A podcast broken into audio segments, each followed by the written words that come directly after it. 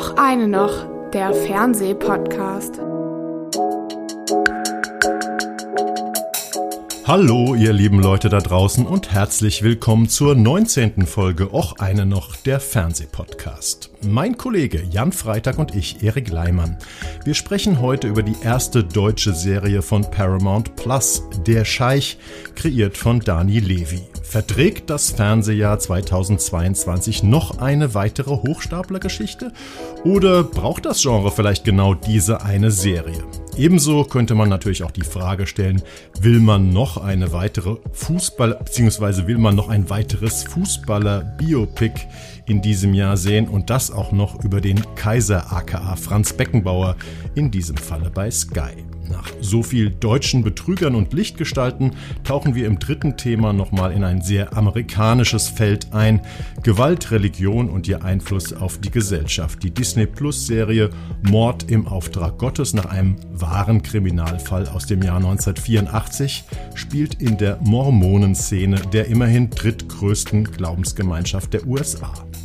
Lieber Jan, bevor wir gleich zu unseren letzten drei großen Themen des Jahres plus, plus Screenshots kommen, äh, wir werden uns ja hier noch einmal treffen in der kommenden Woche und dann ähm, zwischen den Jahren unsere unser beider Top 10 des Jahres präsentieren. Ich wollte dich einfach mal fragen, sozusagen als Teaser auf unsere nächste und letzte Veranstaltung dieses Jahr, hast du deine Liste schon zusammen oder bist du noch arg am Überlegen?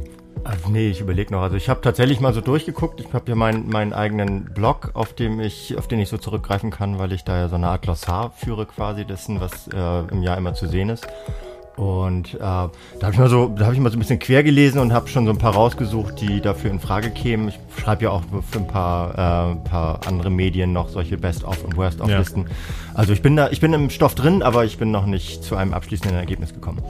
Genau, ich hatte auch, ein Kollege von mir von der Agentur fragte auch schon nach meinen besten äh, so Rückblick des Jahres. Ich habe spontan, glaube ich, innerhalb von einer Minute mal so acht oder neun Sachen aufgeschrieben, aber bevor wir uns dann nächste Woche treffen, werde ich nochmal in mich gehen, wirklich nochmal gucken, dass man nichts vergessen hat. Ich bin auf jeden Fall gespannt. Wir wollen es dieses Jahr mal ganz traditionell machen. Jeder präsentiert eine Top 10. Wir machen einen Countdown von hinten nach vorne und bin mal gespannt, wie viel Doppelte wir dabei haben werden. Ich denke schon einige, aber wahrscheinlich auch nicht, sicherlich nicht alle. Ne?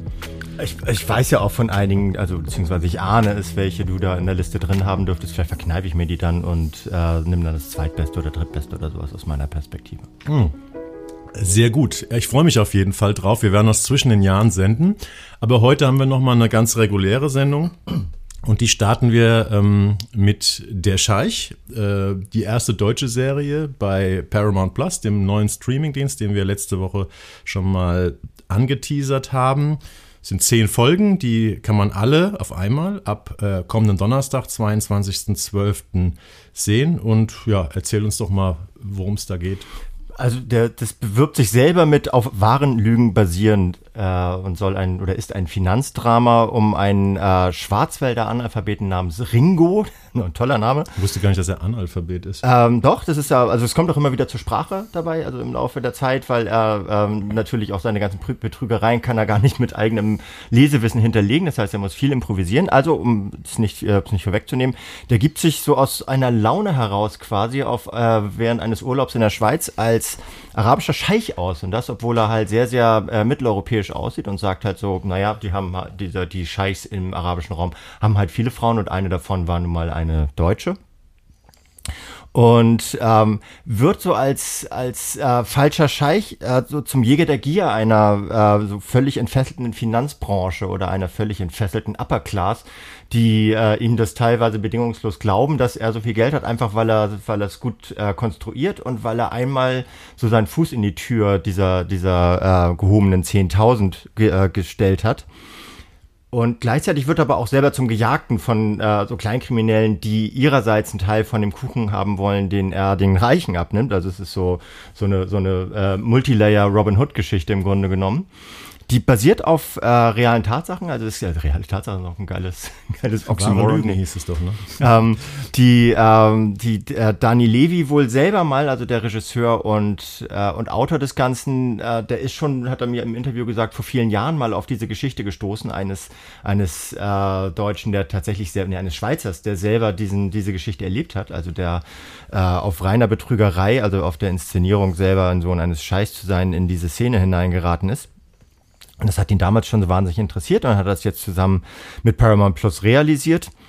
Und es ist tatsächlich ein sehr, sehr äh, also voll, vollgestopftes, aufgeladenes, bildgewaltiges, auch genrevielfältiges Stück geworden. Ich weiß nicht, sind es zehnteilig? War der Meinung, es sind tatsächlich acht. zehn Teile, ja. Okay, sind immer so eine Dreiviertelstunde lang. Ich war der Meinung, es sind nur acht, aber okay. Ähm, mit einem sehr, sehr interessanten äh, Hauptdarsteller, nämlich Björn Meyer heißt er. Ich selber habe ganz lange, als ich den, also hast, hattest du ihn erkannt, als du es gesehen hast? Nee, also ist? ich habe gesehen, ich habe ich kannte ihn nicht, ähm, habe gesehen, dass er ein Hamburger Theaterschauspieler ist, mhm. also ähm, also muss vielleicht erstmal sagen, es ist eine optisch recht ungewöhnliche Erscheinung. Es ist ein ziemlich dicker Typ, der so ähm, ja, also eigentlich so ein bisschen in der Serie aussieht wie so ein Loser, so ein bisschen Brille, fettige Haare, stark übergewichtig. Naja, ein Loser ist.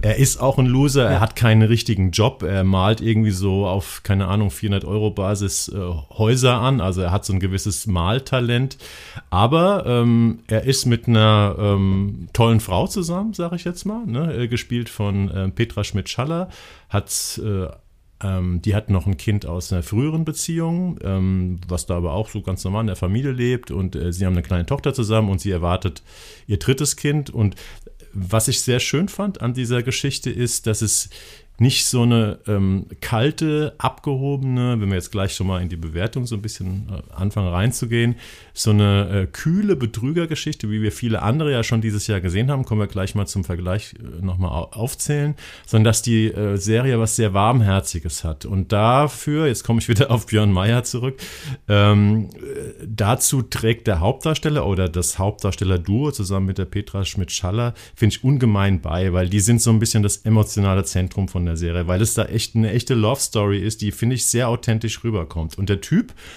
ich glaube, er spielt bei Münsteraner Tatort mit.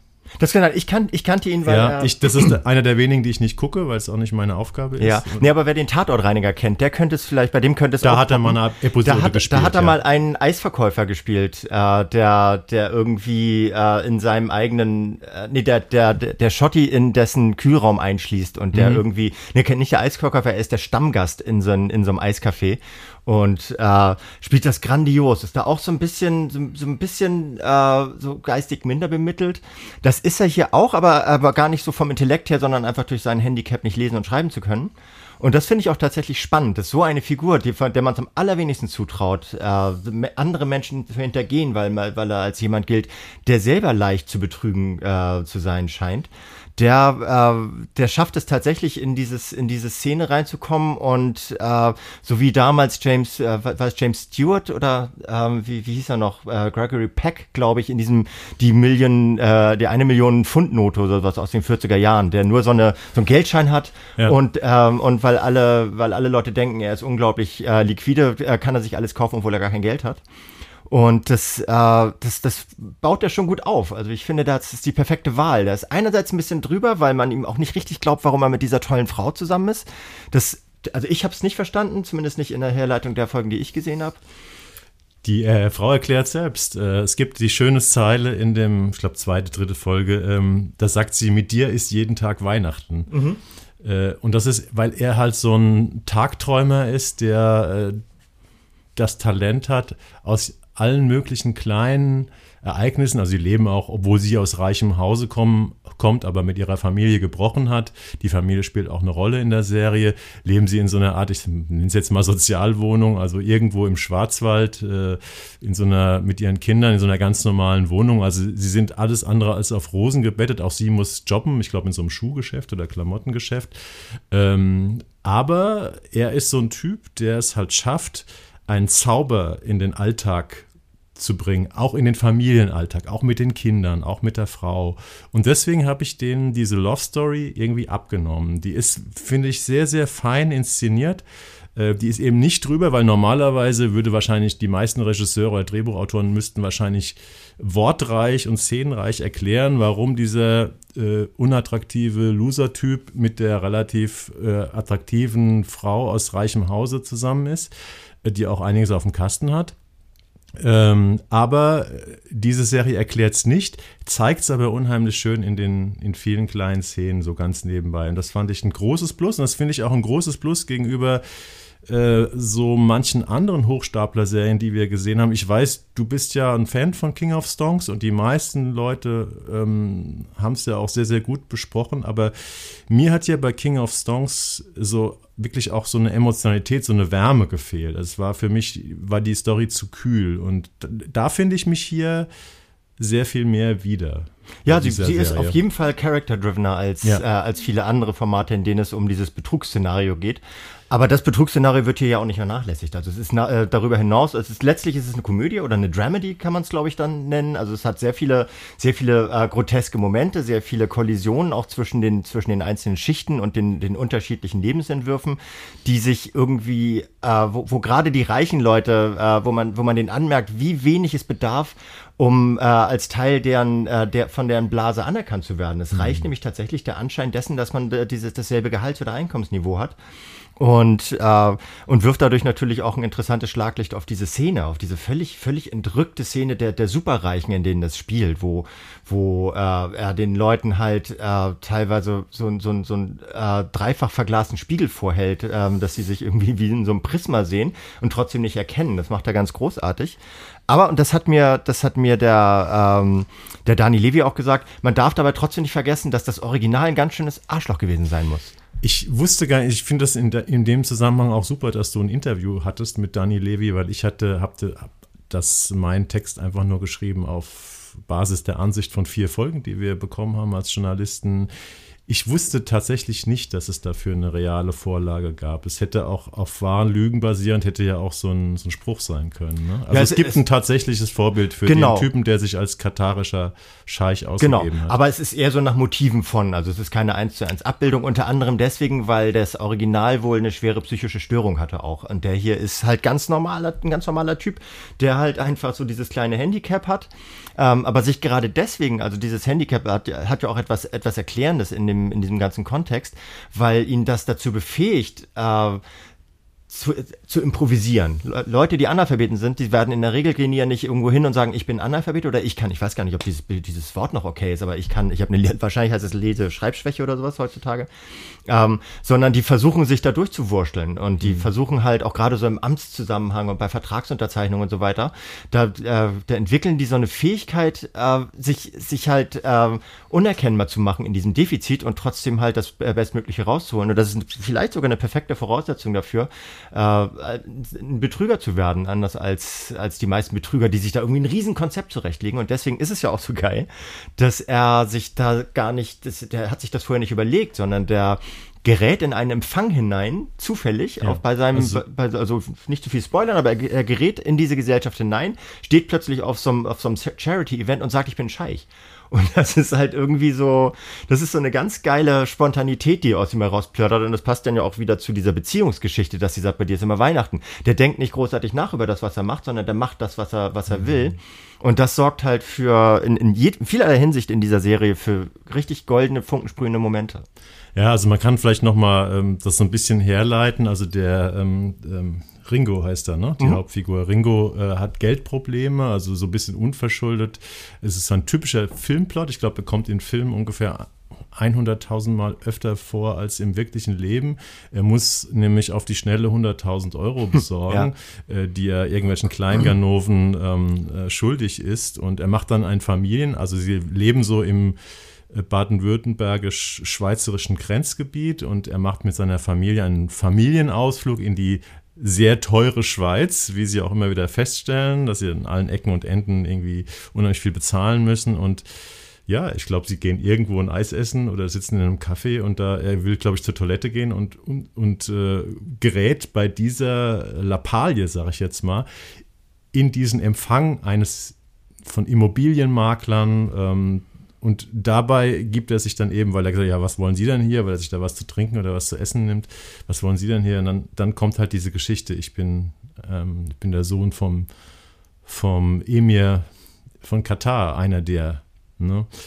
Und das ist natürlich so dreist und in der Tat unterscheidet sich diese Hochstapler-Serie von diesen ganzen anderen High-Concept-Hochstapler-Geschichten äh, wie The Dropout, was wir hier hatten mit Amanda Seyfried oder ähm, diese Inventing Anna-Geschichte über ähm, Anna Sorokin, weil da hat man die ja immer diese Betrügerinnen als ähm, ja verschlagene, geniale, diabolische, hochkomplexe Figuren gezeichnet, also so mysteriöse Figuren. Und hier ist es halt so ein ganz normaler Typ, der im, aus einer Laune heraus so eine Lawine lostritt. Ja, wobei ich das, ich würde es gar nicht so gegeneinander werten, weil ich halt auch sowohl The Dropout als auch Inventing Anna ähm, fand ich beide hochinteressant und auch un, äh, unterhaltsam. Waren sie auch, ja. So, und äh, also auch gerade Inventing Anna, wer weiß, vielleicht nehme ich die sogar in meine Best-of-Liste auf, weiß ich noch nicht genau, weil ich habe die damals auch sehr gut besprochen. Das sind halt einfach verschiedene Charakterzeichnungen und die auch, ja. die auch widerspiegeln, wie, ähm, wie betrugsanfällig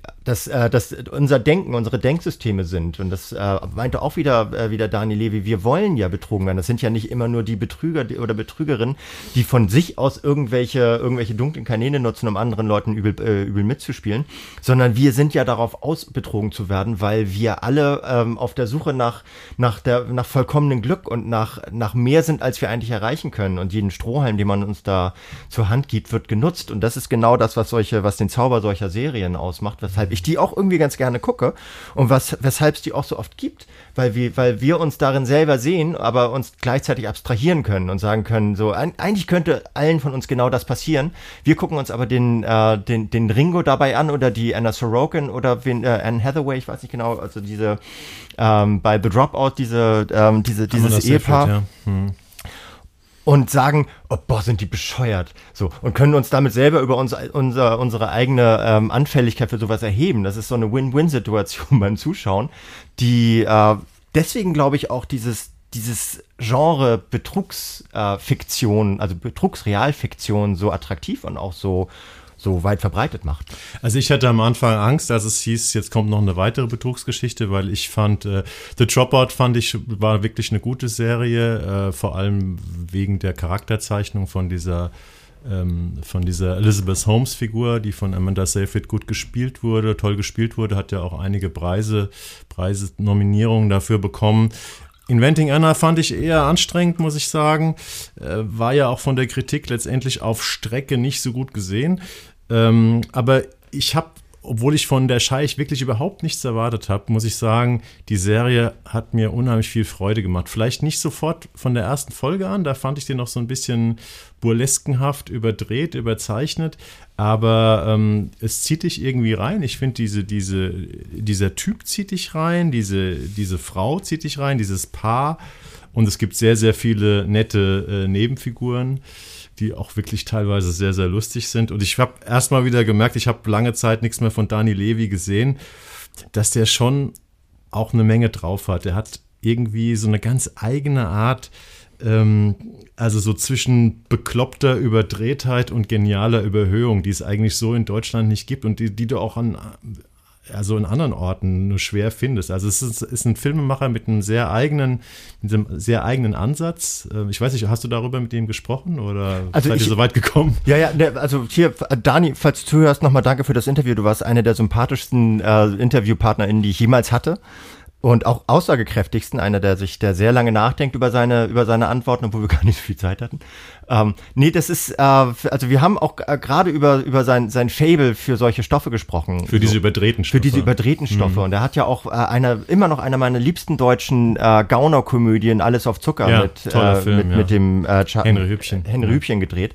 Ähm, das ist ja auch, ist ja ein ähnlicher Stoff. Ne? Also jemand, der, der durch äh, so einer Mischung aus kompletter Selbstüberschätzung und aber auch so einer realen Einordnung dessen, wie, die, wie seine Mitmenschen ticken, alle Leute ständig hinters Licht führt, dabei permanent auf die Schnauze fällt, aber auch immer wieder hochkommt. Und das sind so Geschichten, die sind natürlich, das ist natürlich das, das pure Gold für, für jemanden, der gerne humorvoll erzählt wie Dani Levi, der ja auch die Känguru-Chroniken jetzt gerade gemacht hat. Ein bisschen so ein Selbstgänger, so ein bisschen wohlfeil, Gut, da ist das zu verfilmen. Ist der Stoff nicht von ihm, ne? Da ist der Stoff nicht von ihm und das ist halt, das, äh, also, das sind, weiß ich nicht, hätte, das hätte er, glaube ich, nicht machen müssen. Aber es, er ist jemand, der, der unheimlich gut so den, diesen Punkt findet, habe ich das Gefühl, wo es eben nicht kippt. Also wo es nicht in die komplett absurde, äh, absurde Groteske kippt, sondern immer noch so ein, so, ein, so ein Anker in die Realität behält.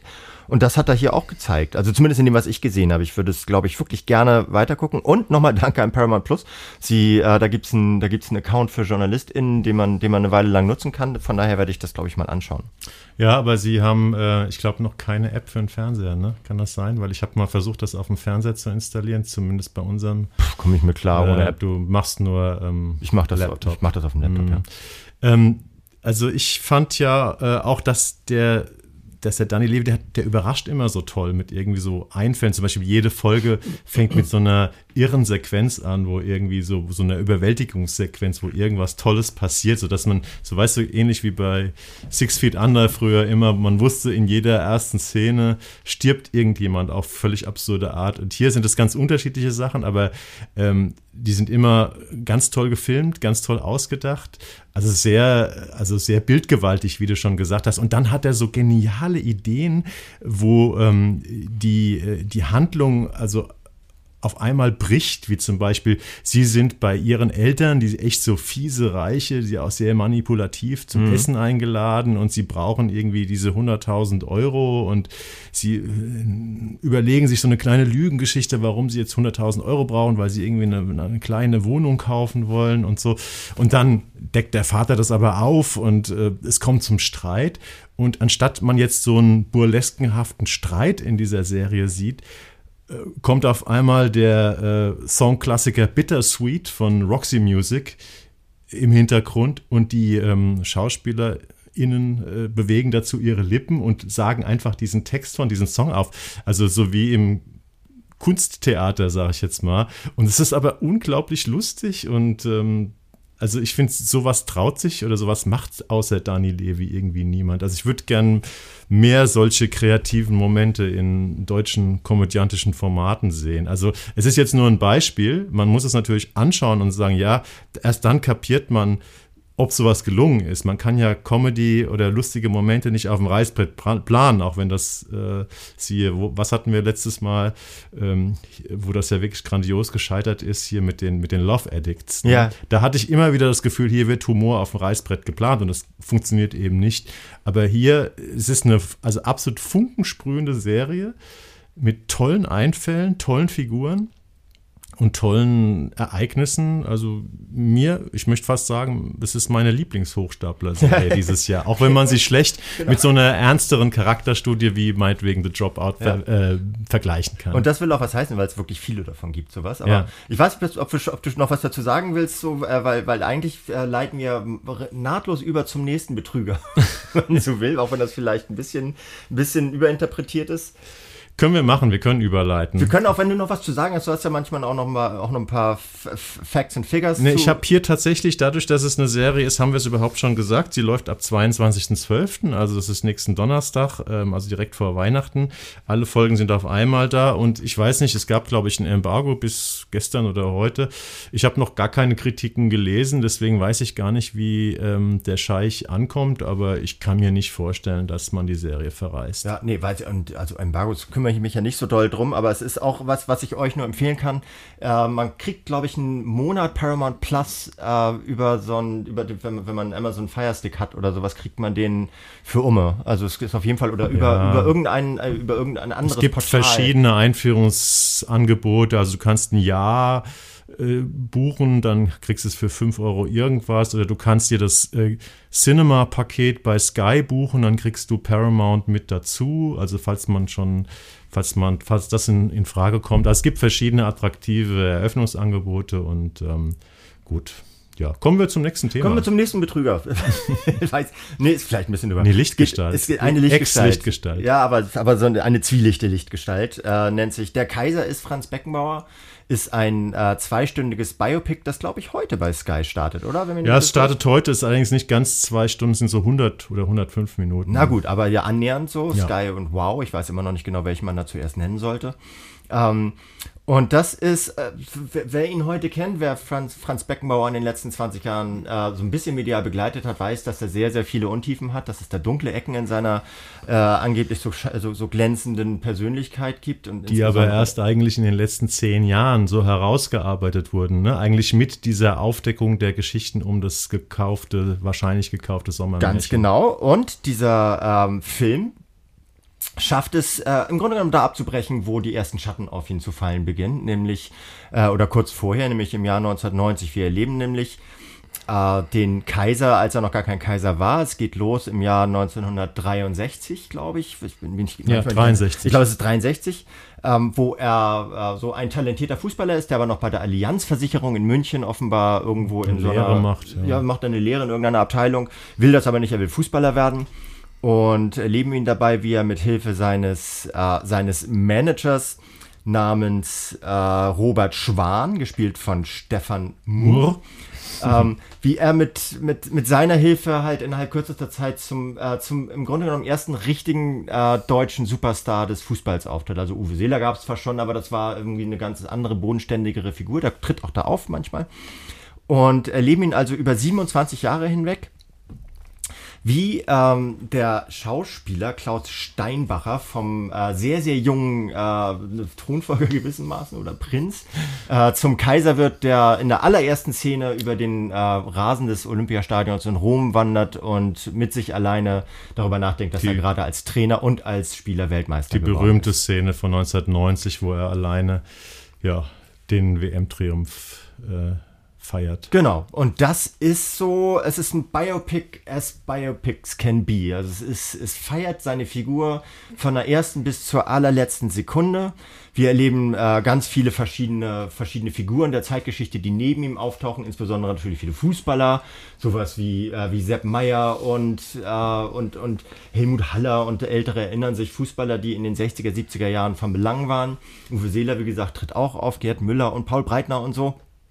Gerd Müller, glaube ich, sogar haben sie weggelassen. Ah, nee, stimmt, ja, Gerd Müller haben das sie weggelassen. Das war, war sogar irgendwo Thema, dass man ja. gesagt hat, wie kann man eine Geschichte von Franz Beckenbauer erzählen, also vor, die vor allem seine aktive Zeit äh, betrachtet ohne Gerd Müller äh, mit reinzunehmen. Aber ich glaube, die Filmemacher hatten so viel Respekt vor Gerd Müller, aber sie sagten irgendwie, ich habe so ein Interview gelesen, ähm, dass der eigentlich einen eigenen Film verdient ja. hätte. Aber es ist schon grotesk, wie viele äh, Figuren aus der Zeitgeschichte in dem Film auftreten. Also ich habe es auch hier mal so eine Aufzählung.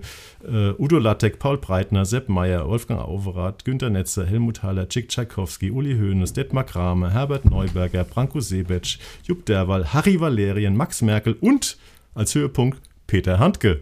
Peter Handke. Der, ja, aber der eine Lesung äh, gemacht hat in, ja. dem, in dem Haus von Beckenbauer auf, äh, auf, an, äh, auf Betreiben seiner äh, damaligen Frau. Aber ich finde auch gerade an der Aufzählung, die du jetzt nochmal gegeben hast, merkt man, dass es steinaltes Fernsehen im, im Gewand äh, der Moderne ist. Niemand, der heutzutage äh, so einsteigt ins, äh, ins Serien- und Fernsehgeschehen, äh, kennt auch nur, äh, glaube ich, ein Drittel dieser ganzen Figuren. Selbst Hardcore-Fußballfans kennen, glaube ich, echt nur die, die richtigen Superstars ähm, dieser Zeit.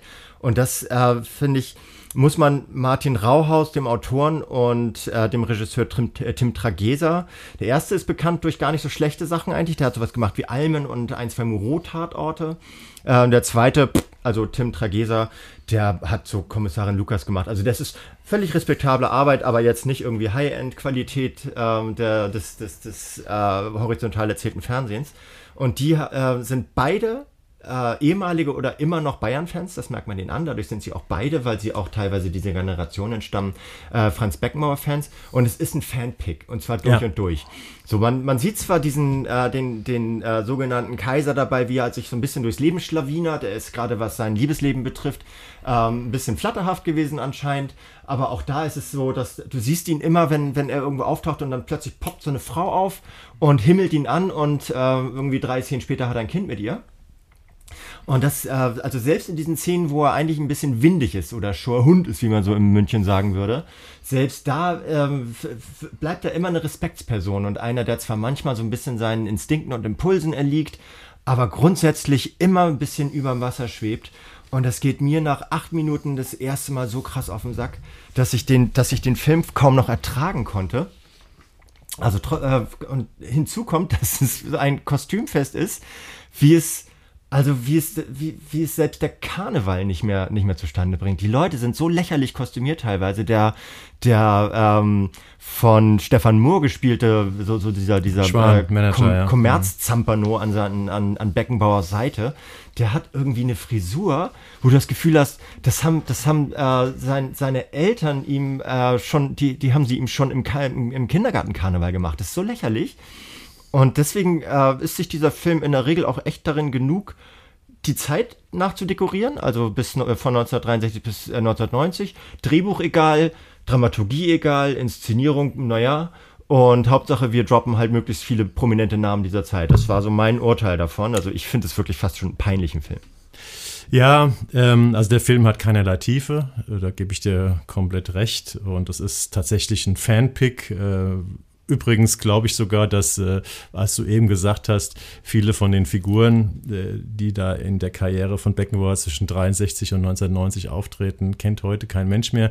Ich bin mir gar nicht so sicher, wenn ich jetzt meinem zwölfjährigen Sohn äh, sagen würde, Franz Beckenbauer, ich glaube, der wüsste auch nicht, wer das ist. Franz Beckenbauer? Ja. Ja, ja, siehst du. Also ja, sogar nein, da, daran siehst drauf. du mal, wie Beckenbauer auch in den letzten zehn Jahren, wo er sich äh, von den Medien ähm, zurückgezogen hat im Zuge dieses Sommermärchenskandals und dann ist ja auch noch ein äh, ein Sohn von ihm, ein Gehirntumor, äh, verstorben vor ein paar Jahren. Also Leute, die ihm etwas näher stehen, sagen, dass er so ein bisschen, ja, geht wohl so ein bisschen in Richtung gebrochener Mann oder hat zumindest jemand, der nicht mehr in der Öffentlichkeit auftritt. Und er ist tatsächlich, wenn man bedenkt, wie präsent er als die Lichtgestalt und der Kaiser in unserem jungen Leben war oder auch Erwachsenenleben, ist es schon ein enormer Rückzug, den der Beckenbauer da äh, vollzogen hat in den letzten zehn Jahren. Ähm, ja, es ist äh, ein Film, der tatsächlich sehr oberflächlich ist, aber ich finde, es ist ein Film, den man trotzdem ganz gut weggucken kann. Also es, ist, es sind wirklich die großen Events, es ist äh, das, was man den Biopics immer vorwirft, dass sie praktisch Stationen abhaken. Ja, genau das macht dieser Film auch.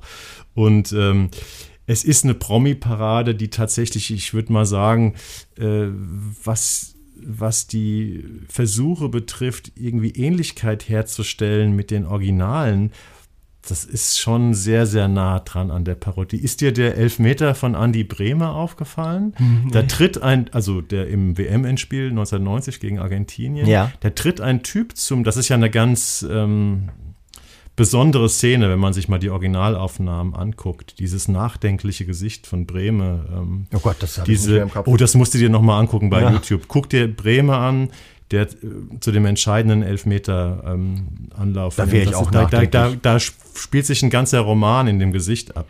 Und dann haben sie in diesem Biopic einen Typen genommen, der den Breme äh, sozusagen impersoniert äh, in, in der Szene, der dem Breme überhaupt nicht ähnlich sieht. Mhm. Also überhaupt nicht. Äh, der sieht eher aus wie Kalle Del Haie oder so, falls den noch jemand kennt aus den 70ern. Also er hat überhaupt nichts von Bremen. Und ich habe mir auch mal den Spaß gemacht, äh, äh, das Bild anzuhalten in der, in dem Moment, wo sie sozusagen die Feierlichkeiten in der Kabine nach dem Gewinn des Weltmeistertitels 1990 zeigen, wo du natürlich denkst, ach ja, guck mal, das muss jetzt der Völler sein und das muss der Klinsmann sein und das muss der, äh, die sind auch alle überhaupt nicht ähnlich. Ich glaube, die haben einfach gesagt, dann brauchen wir noch jemanden mit blonden Haaren und ähm, also klar, man könnte natürlich in solche Szenen äh, sehr, sehr viel Arbeit stecken oder könnte es auch lassen oder sich auch die Freiheit einfach nehmen, äh, eine Interpretation zu sein. Es fängt ja schon an bei dem äh, bei dem Beckenbauer selbst, ne? Dieser, ähm, dieser Schauspieler, wie heißt er noch gleich? Äh, Steinbacher? Ja. Klaus, ähm, Klaus Steinbacher.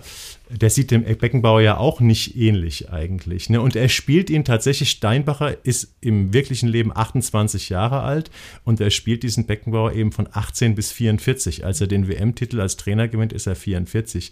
Und du siehst halt auch einfach, ja, ein bisschen die Geheimratsecken reinrasiert äh, in den, äh, oder mit hier, keine Ahnung, äh, Latexlappen.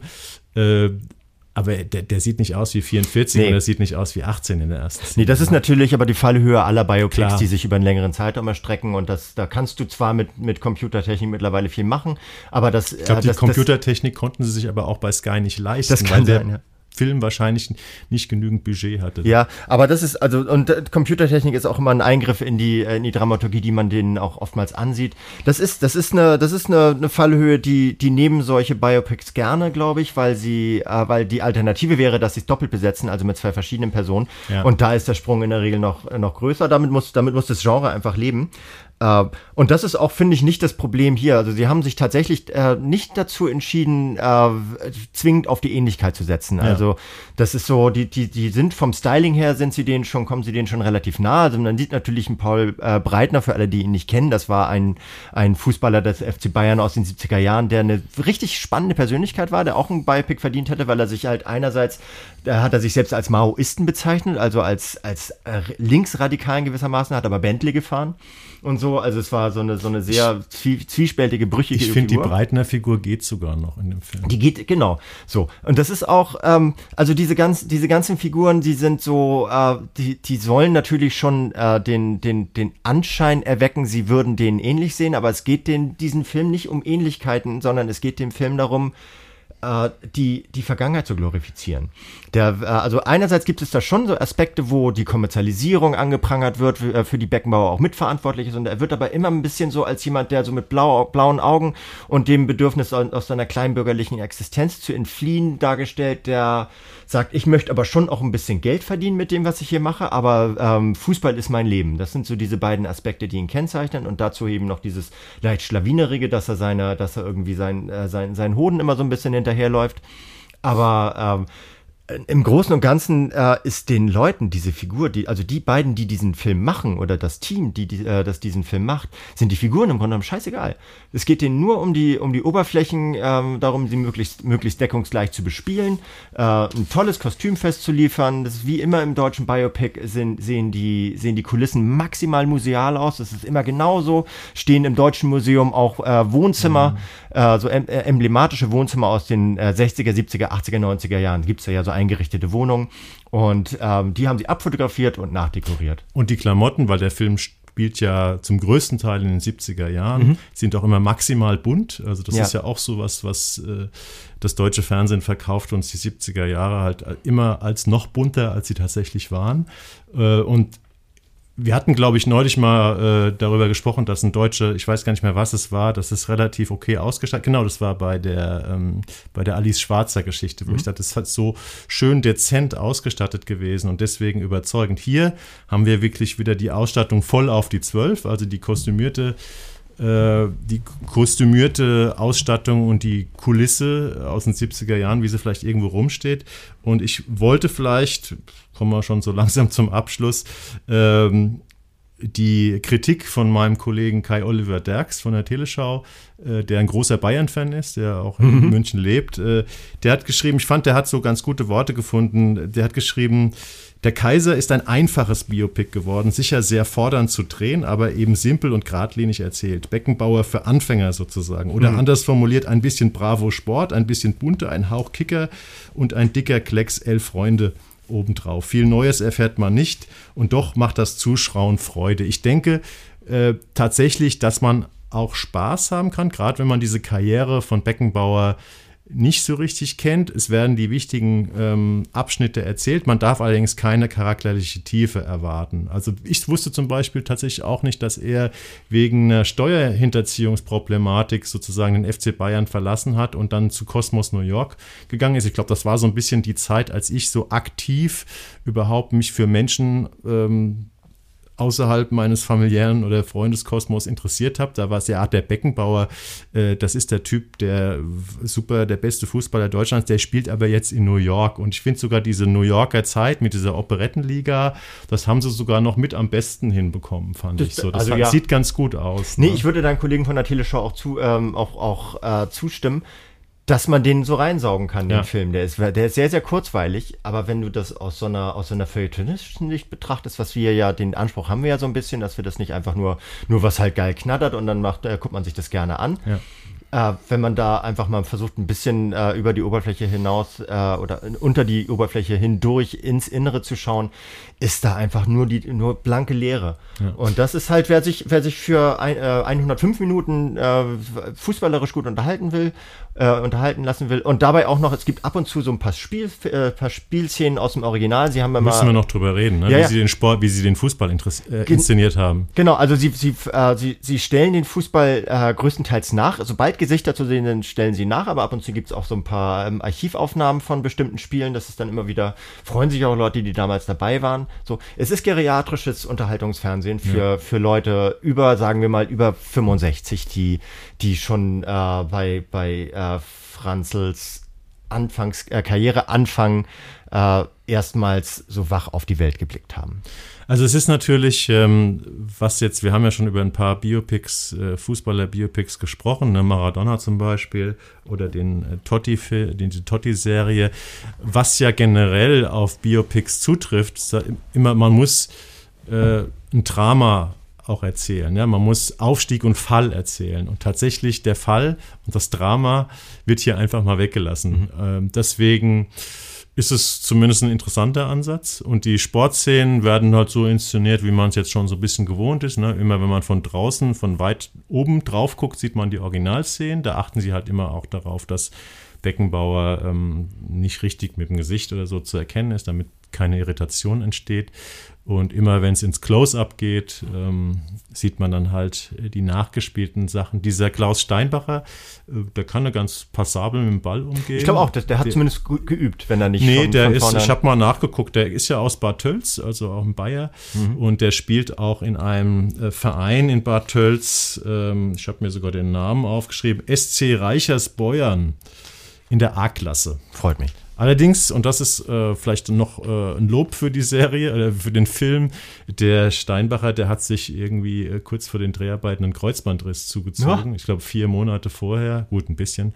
Und äh, insofern muss man seine fußballerischen äh, Einlagen umso höher einschätzen. Ja, Respekt. Klaus. Ja, also wer mal, wer so jung ist, dass er Beckenbauer nicht kennt und mal die wichtigsten Lebensstationen nachvollziehen will, wer auf buntes einfaches, unterhaltendes Biopic-Fernsehen steht äh, oder einfach so ein großer Bayern-Fan oder Beckenbauer-Fan ist, dass er sagt, ich will mal gucken, wie die das gemacht haben, der kann sich hier 105 Minuten mal so unterhalten an die Hand nehmen lassen. Wer eine größere Tiefe erwartet, für den ist der Film nichts. Und ich finde auch, wo wir über, über die Kostüme und die Kulissen gesprochen haben, ohne dir jetzt äh, dein, deine, deine Vorstellung von äh, Mord im Namen Gottes, der im Original ja äh, Under the Banner of Heaven heißt, also sehr viel weniger knallig.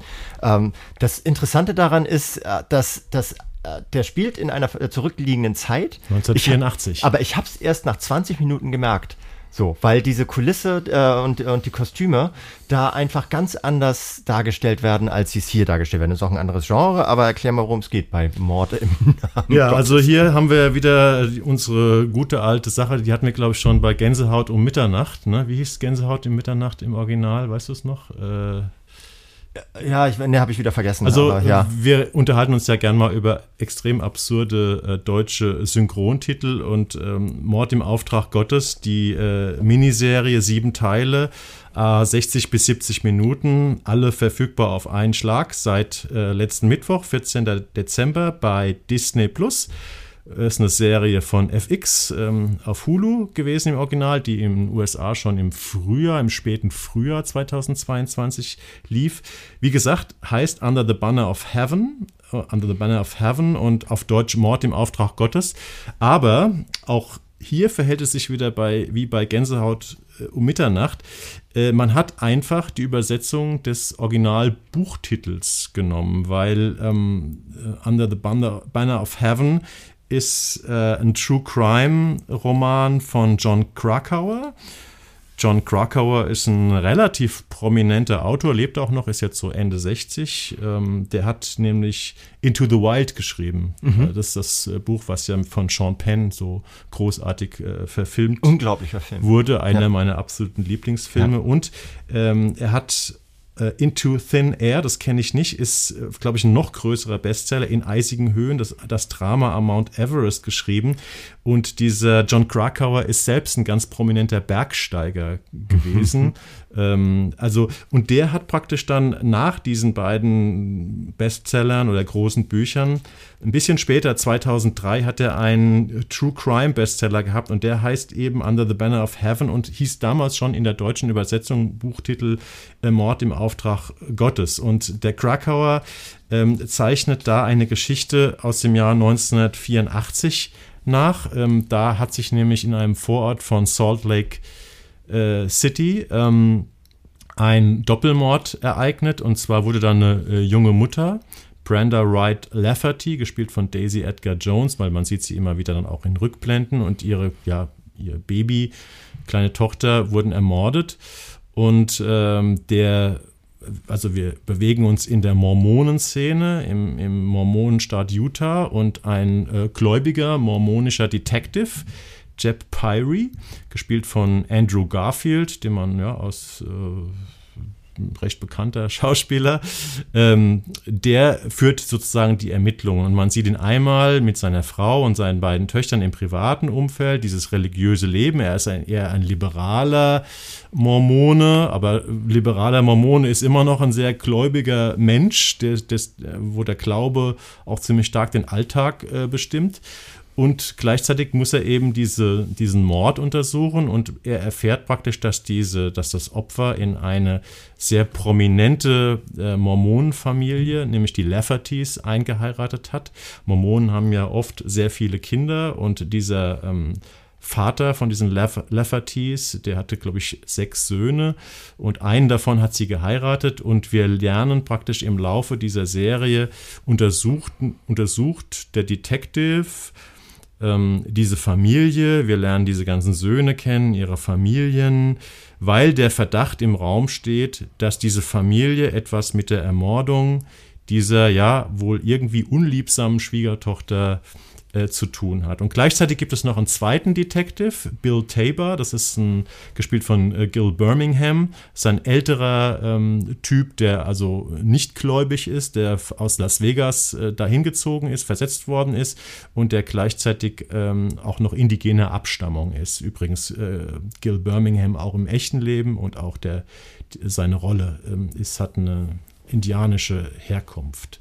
Und gleichzeitig, was diese Serie auch noch macht, ist, dass sie immer wieder, während da über Religion, Mormonentum diskutiert wird, über Glauben, dass wir so Flashbacks in die Vergangenheit ähm, in die Ursprungsgeschichte der Mormonen sehen, wo der Mormonengründer Joseph Smith und seine Verlobte Emma Hale zu sehen sind, wie sie so in 1820er, 30er Jahren diese Religion begründet haben und wo eben zwischen Ereignissen, die damals passierten und die jetzt in diesem True Crime Format, ähm, die da beschrieben werden, halt Parallelen gezogen werden. Und zwar, und zwar für die Erzählung ungemein wichtige Parallelen. Das sind nicht einfach nur Flashbacks in die Zeit so der 1820er, 1830er Jahre, wo man mal so ein bisschen darstellen will, wie es damals war, sondern die haben sich, die Mormonen damals haben sich unglaublichen Anfeindungen gegenüber, äh, gegenüber gesehen. Also die wurden in den, in den Staaten, in denen sie waren, das war so in Idaho, in Utah, also verschiedene, verschiedene Orte, die. Äh, Utah waren sie, glaube ich, tatsächlich erst später. Da haben sie dann ihre Zuflucht. Genau, gefunden, da sind ja. sie sind halt so mhm. von Staat zu Staat geflohen weil sie, weil sie äh, ursprünglich immer so angefeindet wurden und sind dann irgendwann in Utah gelandet, also vor allen Dingen in Salt Lake City in, in der in der Umgebung und ich glaube äh, in, in Utah ist irgendwie so die Hälfte der Bevölkerung äh, sind halt Mormonen. Ja, es ist zumindest sehr dominant. Sehr dominant. Ja. Und äh, du, du erkennst aber auch, dass ähm, warum die Mormonen sich heutzutage auf diese äh, auf diese drastische Art von der von der realen Welt, also von der von der weltlichen Welt abschotten, weil die halt diese Verfolgungserfahrung hatten. Und er zwar der der Joseph, Joseph Smith ganz persönlich, aber auch seine äh, seine Jünger und Jüngerinnen jener Zeit oder seine Anhängerinnen jener Zeit, die ähm, die halt überall ausgestoßen wurden und deswegen auch so diesen, dieses, dieses Familiendenken entwickelt haben. Also nicht nur das Familiendenken als, äh, als biologische Familie, ähm, die sich, die wirklich extrem fortpflanzungsfreudig ist, sondern auch als, äh, als, als Gemeinschaft, die sich als große Familie ähm, darstellt oder versteht. Und das ist auch, finde ich, einer der wichtigen Punkte dieser Serie, die diese Serie faszinierend macht, weil sie, weil sie diese Parallelgesellschaft innerhalb einer Mehrheitsgesellschaft zeigt, und wie, wie sie sich unterscheiden, wie sie aber gleichzeitig auch äh, so Bezugspunkte zueinander haben, weil ich habe diese Serie auch so ein bisschen wie so eine Art so christlich-fundamentalistische Form von True Detective gelesen, weil es mhm. ja auch diese beiden sehr unterschiedlichen Ermittler sind, die da sehr äh, selber auch persönlich involviert sind. Der, dieser Jeb Pyre, Pyre ist, ja. ist, ist selber Mormone und hat, führt ein sehr, sehr, äh, sehr, sehr religiöses, sehr äh, puritanisches Leben. Und ermittelt halt in seiner eigenen Blase, was hierzulande, glaube ich, äh, was, was in Deutschland, glaube ich, gar nicht so ohne weiteres möglich wäre, weil er die Leute auch teilweise persönlich kennt, in, äh, unter denen er ermittelt. Aber auch weil Religion hier nie so eine große Rolle spielte, wie, zumindest nicht in der Jetztzeit, wie in den USA, glaube ich, ne? Also nee, im Moment nicht mehr, ja, ja. stimmt schon. So und ähm, wir erleben aber gleichzeitig auch, wie, äh, wie, wie, wie diese Serie so Interpretationsspielräume öffnet in, äh, in aktuelle äh, fundamentalistische Bewegungen hinein. Also sowas wie die Tea Party Bewegung und äh, jetzt sowas wie die Election Truthers und Oath Keepers und wie diese ganzen rechtsnationalen faschistoiden Organisationen und Bewegungen heißen in den USA die, ähm, man, man kriegt so ein Bild davon, wa warum es in den USA so werden konnte, wie es jetzt ist, wenn man sich diese Familie Lafferty anguckt, die halt irgendwie aus ungefähr 2000 Mitgliedern besteht. Und das, äh, ich weiß nicht, ob ich jetzt schon ein bisschen vorgreife, aber das macht diese Serie faszinierend, weil sie einerseits ein Persönlichkeitsporträt der einzelnen Personen ist. Also die ist total character-driven. Du lernst sehr viel über die einzelnen Figuren kennen. Gleichzeitig lernst du was über diese einzelnen Cluster, in denen sich diese Personen aufhalten kennen, über ihre Gemeinschaften. Und dabei lernst du unheimlich viel kennen über die gesamte Gesellschaft Amerikas und warum die gerade so ineinander pfeffert.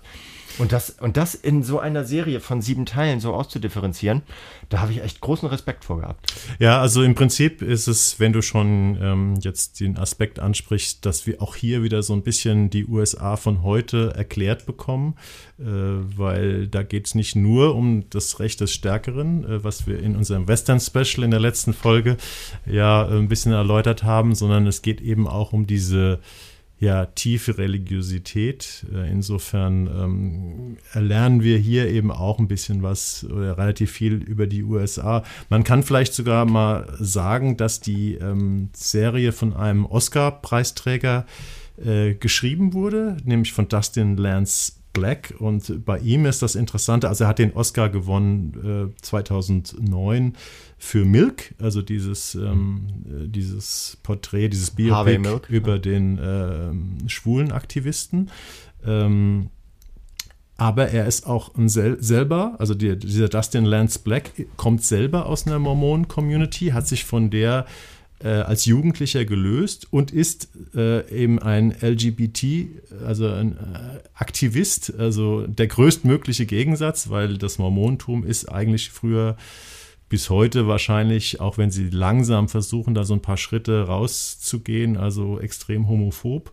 Es ist natürlich sehr patriarchalisch.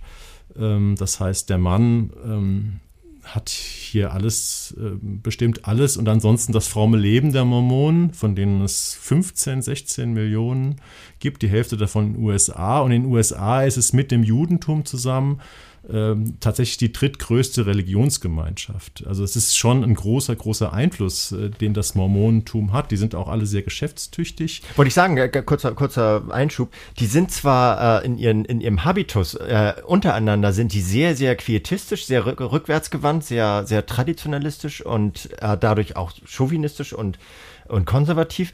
Aber ähm, ansonsten, ja, deren Alltagsleben ist anders jetzt als bei den Amischen zum Beispiel oder den Quäkern.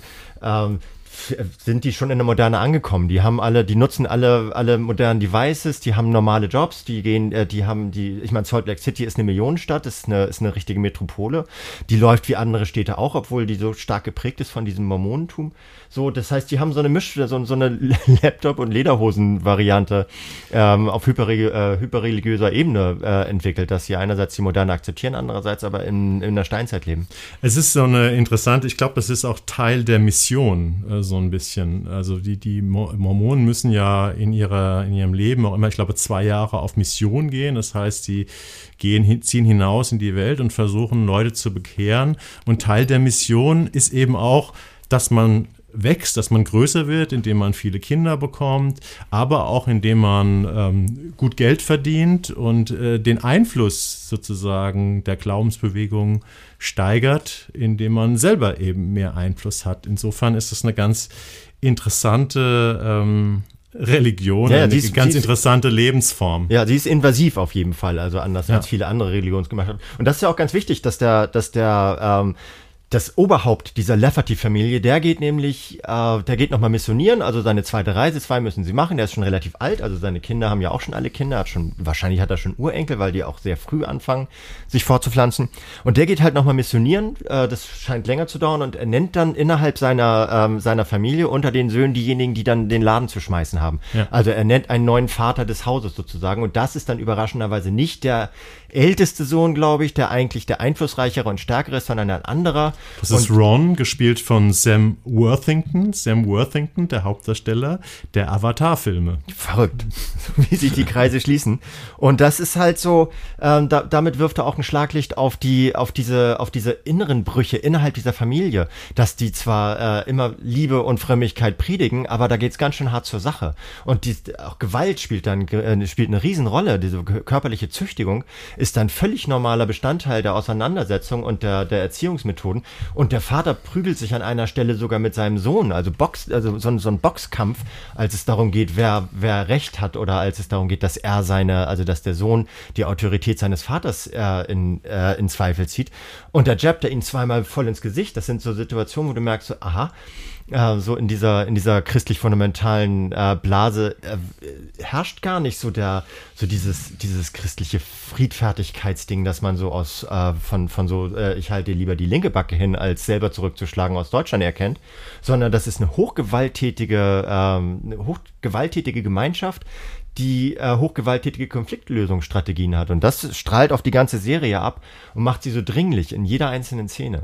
Ja, also äh, wie man sich denken kann, war die Mormonenkirche äh, über die Serie überhaupt nicht erfreut.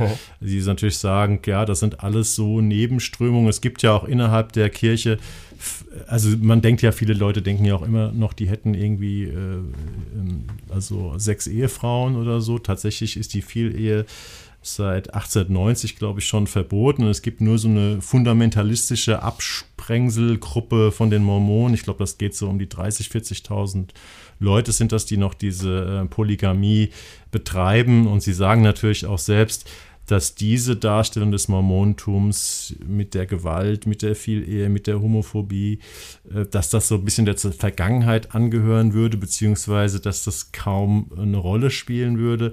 Aber es gibt eben diese, diese Zweige und in diesem True Crime Format wird es eben ähm, thematisiert. Ich habe mal ein bisschen auf die. Aber ganz, ganz kurz, ja, es spielt ja auch 1984. Ja, ne, ist das, ist ja, das ist ja jetzt auch nochmal 38 Jahre her.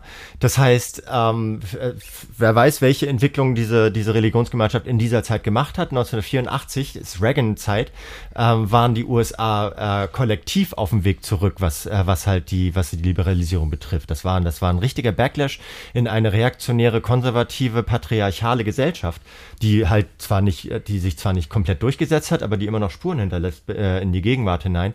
Also von daher, wenn, wenn die Gesamtgesellschaft damals schon so reaktionär geworden ist, halte ich es für sehr, sehr wahrscheinlich, dass, äh, dass die Mormonengesellschaft ähm, in der Zeit nicht gerade liberaler geworden ist. Was ich eigentlich in, der, in dem Plot äh, mit am interessantesten finde, ist diese Figur dieser jungen Brenda, die dann ähm, dieser jungen, sehr, sehr aufgeweckten Frau, ähm, gespielt von Daisy Edgar Jones, eine junge Britin, ähm, weil sie kommt ja selbst aus einer Mormonenfamilie. Ihr Vater ist auch äh, Bischof, also Bischof. Ich habe dann mal nachgeguckt, ein Bischof ist eher so vergleichbar mit in einer, in einer katholischen oder evangelischen Kirche mit einem Priester oder mit einem Pfarrer. Also es ist eher so ein der Vorstand von einer kleinen Gemeinschaft. So ein Diakon, glaube ich, sowas in der Ja, Art. also, oder? also es ist, der, es ist die, sozusagen die Respektsperson einer überschaubaren Gruppe von Leuten. Es ist jetzt nicht so, so ein Verwaltungsoberer wie, äh, wie in der christlichen Kirche.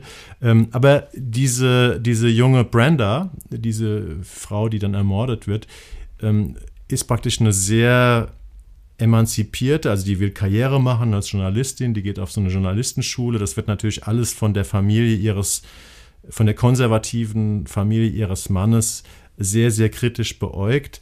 Ähm, sie weiß auch so, ähm, ja, ihre, ihre Attraktivität einzusetzen, um gewisse Ziele zu erreichen.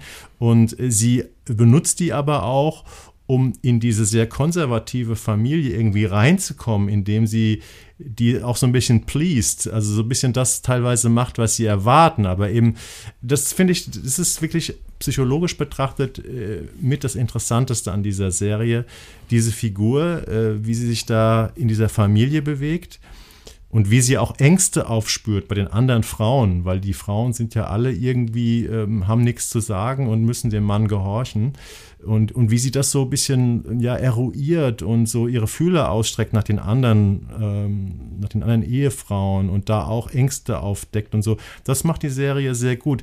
Was mir nicht so viel gut gefallen hat, komischerweise, ähm, ist, dass ist diese Hauptfigur von dem Jeb Pyrie, gespielt von Andrew Garfield, den man als Spider-Man kennt. Mhm äh, einer der sehr bekannten Schauspieler unserer Zeit. Ähm, der ist ja genauso wie diese Daisy Edgar Jones jetzt für einen Golden Globe nominiert. Also diese beiden Golden Globe-Nominierungen hat die Serie bekommen für diese äh, junge Frau und für den Detective äh, er macht es schon gut, aber ich finde es manchmal auch ein bisschen zu statisch, wie sein religiöses Leben und dann diese, äh, Back, diese Flashbacks in die Vergangenheit und diese Falluntersuchung also es ist so ein bisschen erwartbar, finde ja, ich. Ne? Also, muss ich dir widersprechen. Also meine, meine Sicht auf diese, auf, auf diese Figur widerspricht dir jetzt, weil ich finde, diesen, diese Brüchigkeit, diese, diese, diese Hin- und Hergerissenheit einerseits für den Staat und das Recht, das er natürlich vertritt ja. und dass er, dass er auch freien, aus freien Stücken vertritt, einzustehen und andererseits so involviert zu sein und so viele der, der Beweggründe der Figuren, die dort, die davon betroffen sind, die auch als Täter und als, als Objekte davon, äh, als Objekte davon betroffen sind, äh, diese, dieses, dieses Hin- und Hergerissensein zwischen diesen beiden Seiten in ihm selbst, so, die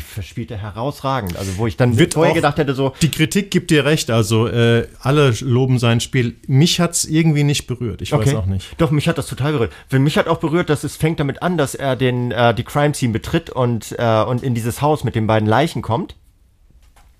Und er fängt sofort an zu heulen und kann auch nicht, also kann, kann da gar nicht, äh, also drängt seine, seine polizeiliche Nüchternheit sofort zur Seite und, äh, und holt die, die emotionale äh, Sicht des, der, der Privatperson hervor. Ich glaube, er kannte das Opfer auch, ne? Wahrscheinlich Oder, kannte sie, weil, weil es aus der Nachbarschaft war genau. weil sie eben auch Teil der Community waren. Und das, also allein diese erste Szene, so da kommt ein dritten Kopf an, ähm, an, an den Tatort auf und, äh, und wird von seinen eigenen Gefühlen übermenscht. Das fand ich so, also das fand ich so eindrücklich und das zieht er durch, finde ich. Und ich finde, tatsächlich ist es nicht die stärkste Figur. Ich finde zum Beispiel den Alan, den ersten Tatverdächtigen, nämlich Ehemann von dem, äh, von dem ersten Mordopfer, von der Brenda. Ja. Das ist wirklich eine starke Figur. Der, Gespielt ähm, von Billy Howell oder Billy Howley. Ich kannte ihn nicht, aber er macht es gut, ja. Eine Wahnsinnsfigur, wie der, äh, wie der teilweise so in diesen Verhören so zwischen seiner religiösen Überzeugung und dem äh, und dem äh, dem Glauben daran, dass Gott der einzige, der ihn richten kann, Gott ist. Auf der anderen Seite aber dieser äh, dieser dieser tiefen Überzeugung davon, dass er unschuldig ist und auch der der der Überzeugung davon, dass dass seine Religionsgemeinschaft in eine falsche Richtung geht. Der hat auch so einen modern, modernistischen Ansatz wie seine Frau. Ja, er hat, glaube ich, sogar zusammen mit seiner Frau die Religionsgemeinschaft verlassen. Genau. Also Deswegen ist er ja dann auch freiwillig sozusagen ja, geworden. So und das spielt er herausragend und er spielt das so, als wenn der wenn wenn der da im Verhörsaal sitzt und alles aus ihm rausfällt, alle Gefühle aus ihm rauspoltern, hat man das Gefühl, so, boah, ich habe selten jemanden gesehen, der seine, der seine, seine Rolle so spürt wie er.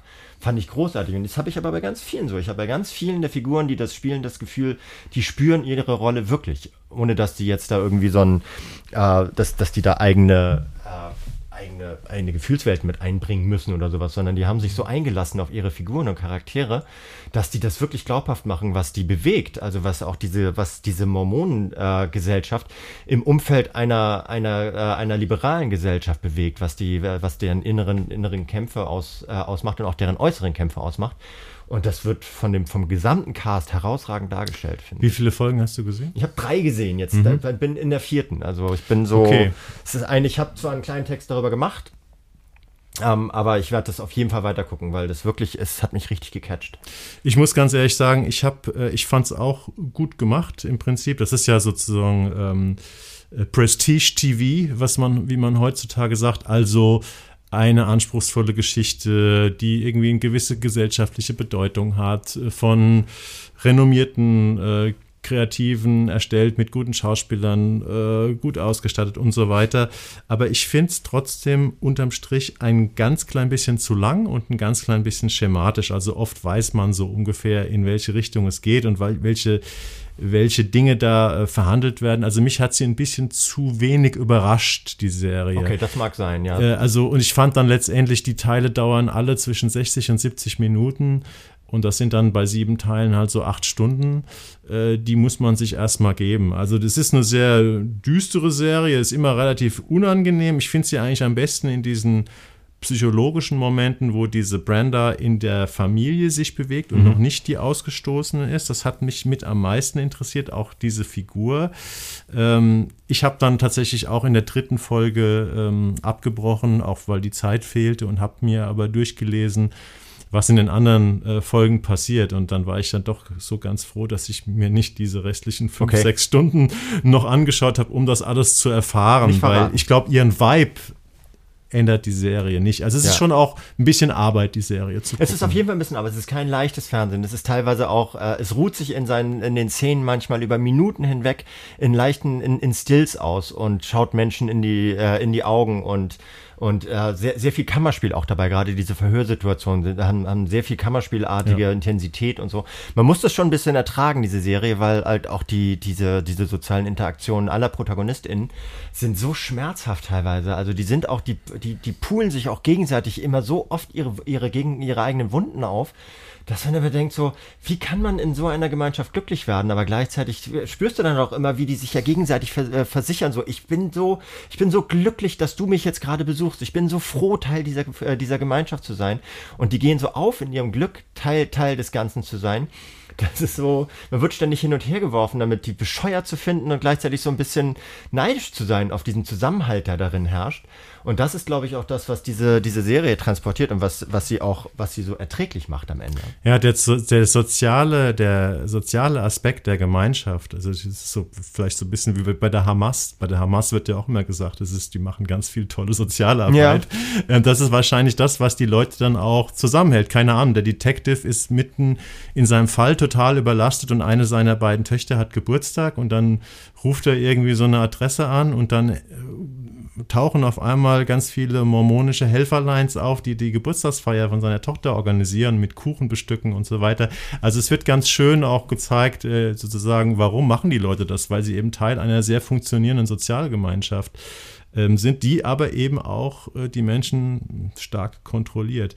Also die Serie hat insgesamt ein sehr positives Echo gehabt. Ich glaube, 85, 86 Prozent positive Kritiken bei Rotten Tomatoes. Guardian hat geschrieben, Insgesamt ist die Serie fast immer unangenehm, unerbittlich, bedrohlich und gelegentlich ekelerregend. Das ist das Düstere, was wir angesprochen haben.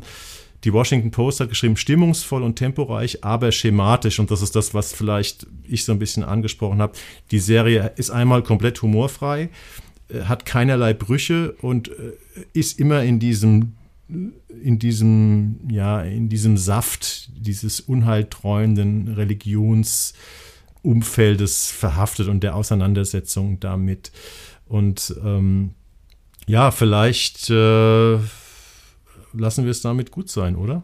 Ich habe nicht, auch nicht mehr. Also ich hatte ja vorhin noch einmal angesprochen, ähm, wie wundervoll das, äh, das kostümiert und ausgestattet ist. Ja. So, das war wirklich. Ich habe tatsächlich erst als als irgendwann das äh, unter so einem als als diese Brenda auf so einem äh, auf, auf so einem Ball oder auf so einem Schulball oder sowas äh, oder auf irgendeiner Veranstaltung der ihre Religionsgemeinschaft unter einem Banner singt, wo das Jahr 1980 drauf ist, irgendwie Miss äh, Indian Wells in Idaho oder mhm. sowas. Ähm, da habe ich gemerkt, so, hä, das spielt ja gar nicht, also ich war, ich war mir dessen gar nicht bewusst, als ich das erste Mal reingeguckt habe, dass es gar nicht in der Gegenwart spielt.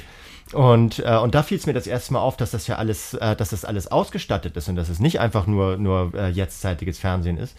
Und das finde ich, wenn, wenn eine Serie das schafft, mir bei, bei mir da so eine, ähm, so, so, eine, so eine Mauer zu durchbrechen, dass ich das nicht kritisiere, was ich gerne und oft mache, dann haben die aus meiner Perspektive einiges richtig gemacht. Die haben natürlich auch den Vorteil, dass die Mormonen sich sehr konservativ, äh, was natürlich auch bedeutet, sehr unmodisch kleiden. Ja. Die tragen ja bis heute ähm, müssen die Frauen also mindestens knielange Röcke tragen und die Männer tragen alle Anzug. Also die tragen alle ein weißes Hemd und Krawatte, auch wenn sie auf Mission gehen oder wenn sie sich treffen. Und ich habe tatsächlich gestern Abend noch so eine Doku mir angeguckt, äh, die ich im Internet gefunden habe, so über das heutige Mormontum Und ähm, ja, da trifft schon auch noch immer ziemlich viel zu. Also die jungen Leute sehen immer noch sehr konservativ auf, aus. Die dürfen weiterhin keinen Kaffee und keinen schwarzen Tee und keinen Alkohol und keine Zigaretten und sowas konsumieren. Also das ist ein Straight Edge Leben und was ähm, sie natürlich in die, auch in dieser Serie trotzdem tun. Da wird trotzdem gesoffen, da wird trotzdem geraucht. Die Leute, die Leute brechen ihre eigenen Regeln ja ständig, ohne da jetzt zu viel zu spoilern. Gut, das gibt es in allen Religionen. Das gibt es ja in allen. Aber das ist das, ist das Erfolgsmodell des, des Katholizismus, der größten kriminellen Organisation Organisation der Menschheitsgeschichte.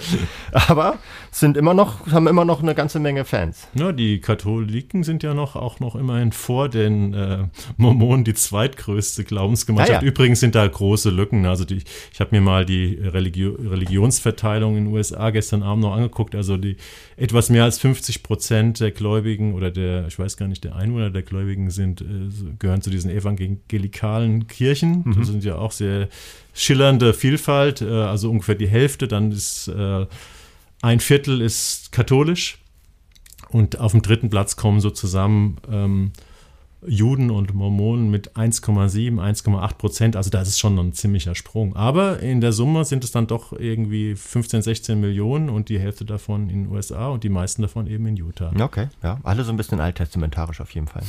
Gut, ja, ja, dann lassen wir es dabei. So, genau. Ich glaube, wir haben, also ich hätte dieses äh, in unserer letzten regulären Ausgabe noch ein bisschen ein paar Screenshots, die wieder bei mir so positiv und negativ zugleich sind. Äh, ja. Wie sieht es bei dir aus? Das ist, ich finde das ganz spannend. Ich habe diesmal auch nur einen und das ist, äh, der ist auch zugleich positiv und negativ und das nennt sich The Great Game. Ich weiß nicht, ob du davon gehört hast. Ja, das ist die italienische Das Netz-Serie. Ne? Ja, mhm. äh, genau, läuft aber auf Sky. Also ich habe sie jetzt äh, zunächst ja. mal auf Sky gesehen. Also die Fußballgeschäft-Serien, die wir im vor- oder vorvorletzten Podcast hier zwei deutsche, beziehungsweise eine deutsche und eine österreichische Variante Variante uns ja. betrachtet. Aber ich war mir nicht ganz sicher, ob es tatsächlich Teil dieses, äh, dieser, Doch. ja, okay, das ist es.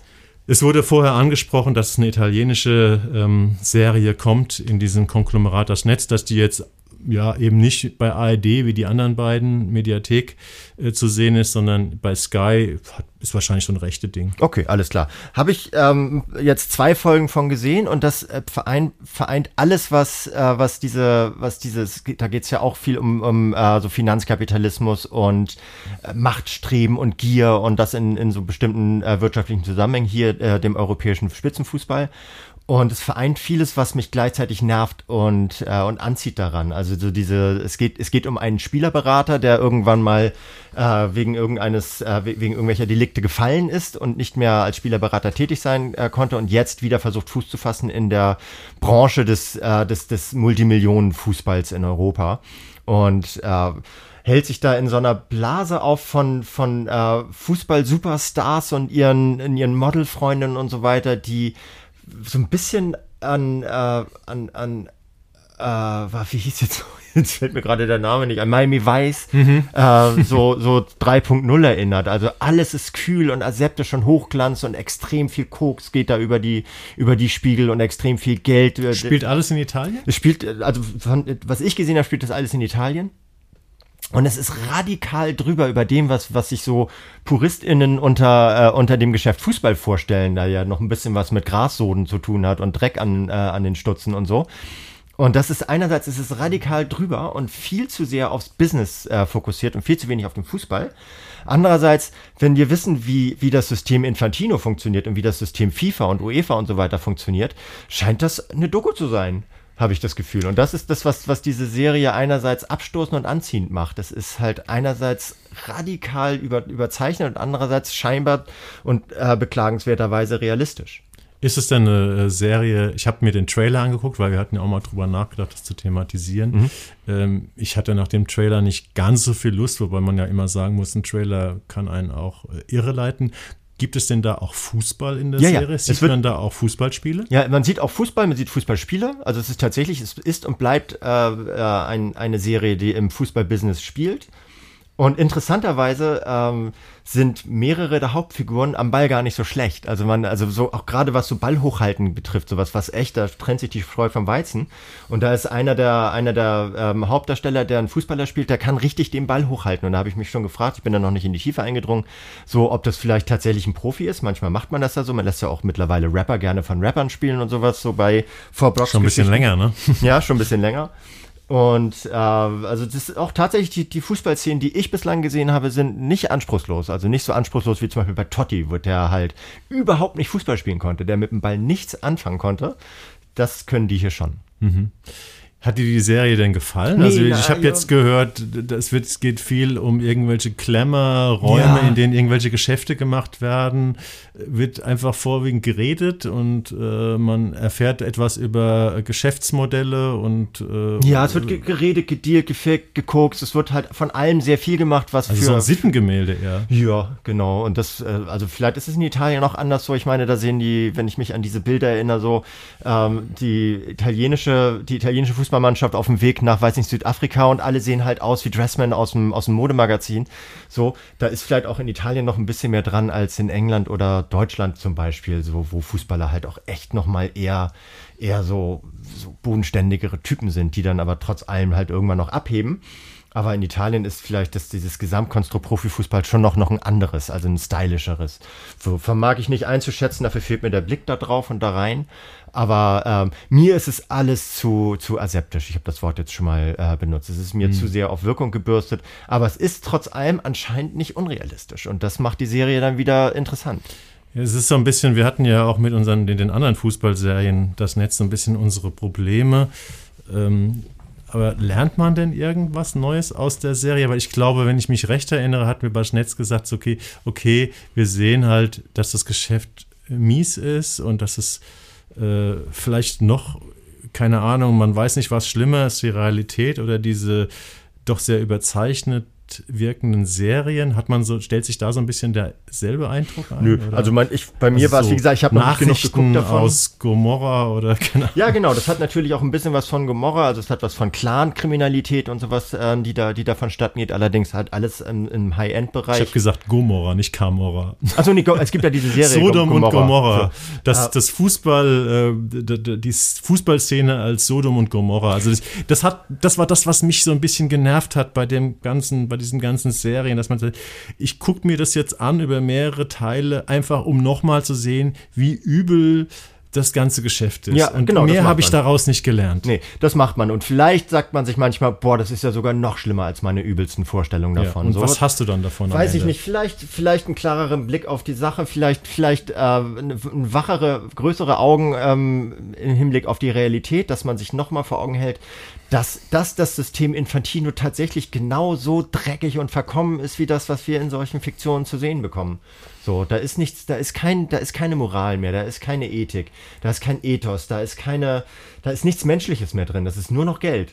So, und mhm. das, äh, und das kann man sich vielleicht, ist das sowas zum Fußball abgewöhnen. Also ich habe eh langsam keinen Bock mehr auf professionellen Fußball. Ich hätte, würde es gut finden, wenn mein Verein langsam mal in die dritte Liga absteigt, weil's, weil mich das ganze Business einfach so anpisst, dass ich da, dass, dass ich die Schnauze voll habe davon. Ich finde trotzdem, wenn man sich mit diesen äh, Gefühlen oder Gedanken oder diesen Strukturen auseinandersetzen will, dann soll man doch lieber eine gute Doku gucken. Ne? Wir ja, vielleicht. Irgendwann auf die sehr gute ähm, äh, FIFA-Doku bei Netflix war es. Ja, die ist toll. Äh, die ist toll. FIFA Uncovered hingewiesen. Ja, ja. Ähm, Habe ich auf deinen Tipp hingeguckt, toll. Ist super mhm. und äh, ich finde, dann muss man auch keine fiktionalisierten äh, Geschichten wie das Netz mehr nee. gucken. Das ist ganz, ist meine Einstellung. Genau. Eine sehr interessante Empfehlung oder auch Warnung äh, finde ich auch die ähm, Serie The Man Who Fell to Earth. Ja, hast du, äh, hast du beziehungsweise deutscher Titel, aber ich glaube nur der Originalfilm, auf den sich die Serie bezieht, äh, Der Mann, der von Himmel fiel. Da hat man die deutsche Übersetzung gewählt. Ist äh, von Nicholas Rogue, äh, der meisterhafte britische Regisseur, der 2018 mit 90 Jahren in London gestorben ist. Den kennt man ähm, vor allem von dem ikonografischen Gruselfilm Wenn die Gondeln Trauer tragen, den ich auch letztes Jahr noch mal gesehen habe, von 73, auch fantastisch gealtert ist. Und sein anderer ganz großer Hit ist eben The Man Who Fell uh, to Earth, uh, ein ja sehr, sehr einflussreicher Science-Fiction-Film mit David Bowie als Außerirdischen im Jahr 1976. Und dieser Stoff, ähm, wie gesagt, der sehr einflussreich ist, ähm, auch in dem Science-Fiction-Genre, den hat, haben jetzt äh, Leute als Serie gemacht und äh, die kann man jetzt ab dem 14.12. immer ähm, mittwochs gibt es eine Doppelfolge bei Paramount Plus äh, zu sehen. Ähm, zehn Teile, glaube ich, sind es. Ähm, und ja, das äh, kann man jetzt sehen.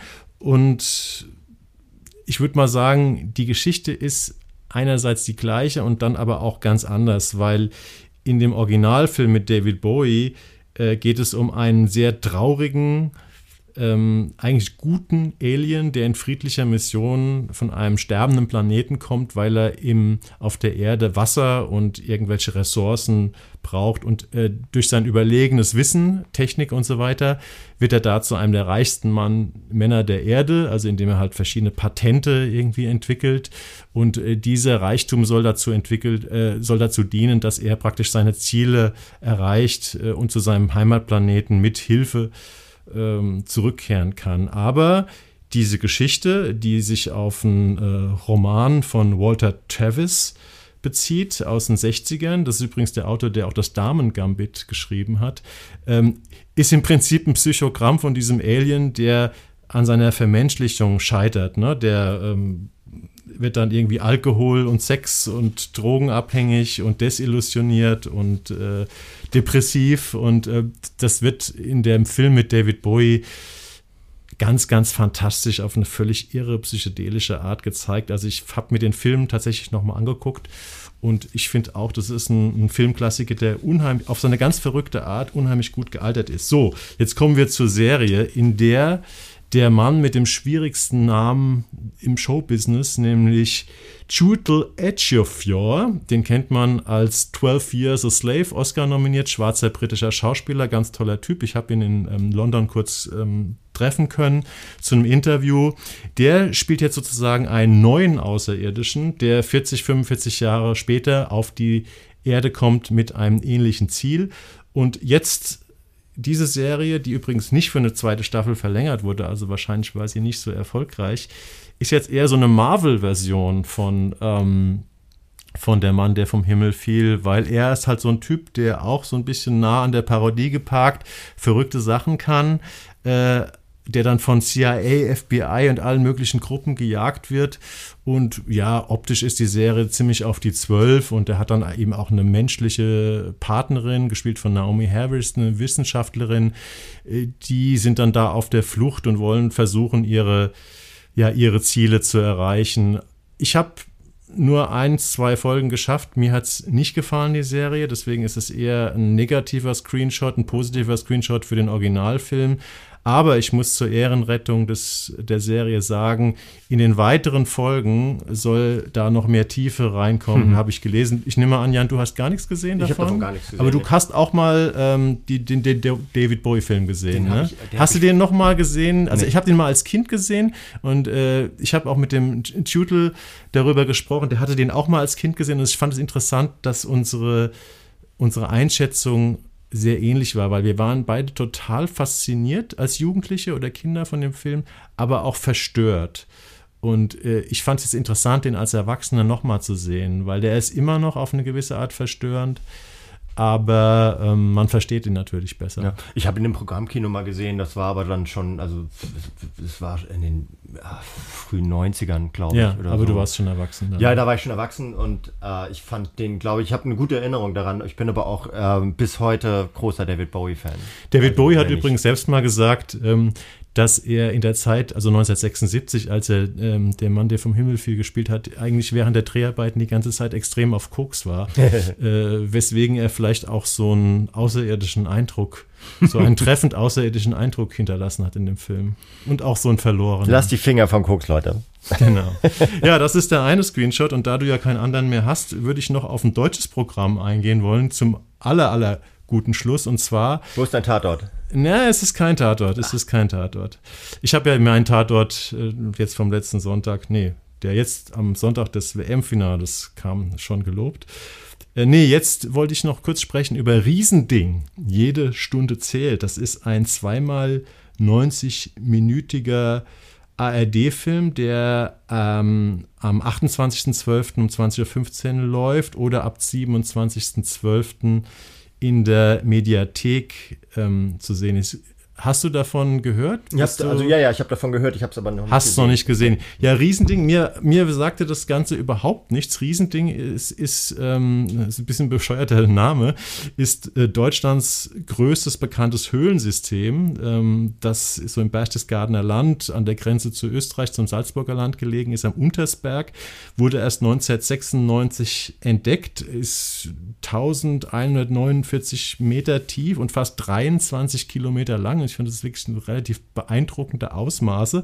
Und da gab es 2014, und zwar lustigerweise oder interessanterweise, gerade als die Deutschen bei der Fußball-WM in Brasilien gespielt haben, vielleicht war das deswegen, ist es bei mir vielleicht so ein bisschen Untergang, ist ein Höhlenforscher, also auch wirklich in 1000 Meter Tiefe durch einen Steinschlag äh, schwer verletzt worden.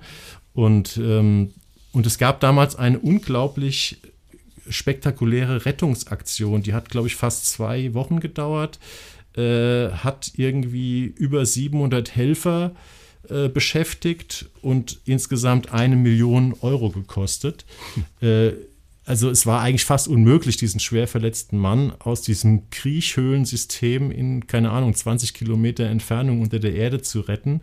Äh, und dieser Film ähm, versucht nun dieses ja in so einer Art dokumentarischem Thriller, äh, der auch übrigens in echten Höhlen, fast komplett in echten Höhlen in Kroatien gedreht wurde, irgendwie so, also auf so eine ganz realistische Art nachzuvollziehen. Äh, ist gedreht von Jochen Alexander Freidank, äh, der auch mit Johannes Betz zusammen das Drehbuch geschrieben hat. Und wir sehen eben, ja, bekannte Schauspieler wie Verena Altenberger, Maximilian Brückner, Anna Brüggemann, Markus Mittermeier in verschiedenen Rollen äh, dieses Rettungsteams. Und ähm, ich finde, der Film hat einen sehr ehrenhaften Ansatz, in dem er praktisch versucht, das Ganze ohne Love Stories, ohne irgendwelche die typischen Zutaten, äh, die man in solchen Katastrophenfilmen sonst hat, zu realisieren. Also sich wirklich auf das reine Rettungsding, auf die Logistik und die reinen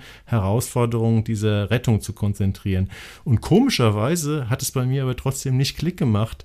Ich fand diese Szenen, die in den echten Höhlen gedreht wurden, die haben bei mir nichts ausgelöst, obwohl ich hatte dazu ein Interview mit Verena Altenberger, die ich sehr schätze, ähm, die da tolle Sachen erzählt hat von den Dreharbeiten. Die haben da richtig gefährliche Sachen gemacht, an Wänden gehangen und mussten alle ein sehr, sehr anspruchsvolles Klettertraining absolvieren. Aber irgendwie hat es bei mir, bei dem Film, bei dem Ergebnis ähm, irgendwie nicht Klick gemacht. Ich weiß auch nicht. Ich könnte mir vorstellen, dass es anderen Leuten ganz anders geht. Dann gucke ich ihn nicht. wenn es bei dir nicht Klick macht, dann Nee, aber wenn du, wenn das nicht dein Thema ist, dann wirst du wahrscheinlich das. Nee, das nee, nee, bei Dezember ist auch, schon, ist auch schon fertig. Ich mache da nichts mehr. Nichts Neues mehr. Genau. Ja, das waren etwas längere Screenshots äh, heute von mir. Äh, tut mir leid, wenn ich da ein bisschen ins Monologisieren geraten bin. Ähm, aber wir treffen uns ja nächste Woche nochmal zu unserem letzten Gespräch in diesem Jahr. Und da bin ich ja schon mal sehr, sehr gespannt, wie unsere Top 10 aussehen. Wir haben jetzt mal einfach gesagt, wir machen mal einen Countdown von 10 zu 1. Und ja, da treffen wir uns nächste Woche und ihr könnt es dann wahrscheinlich zwischen den Jahren hören. Werde ich es für euch hochladen und ja, da wir uns bis dahin nicht mehr hören, würde ich sagen, fröhliche Weihnachten. Habt ist das dann schon Zeit. soweit? Ja, fröhliche Weihnachten, genau. Feiert, macht das draus. genau. Bis dann. Bleibt gesund. Bis bald. Tschüss. Ciao.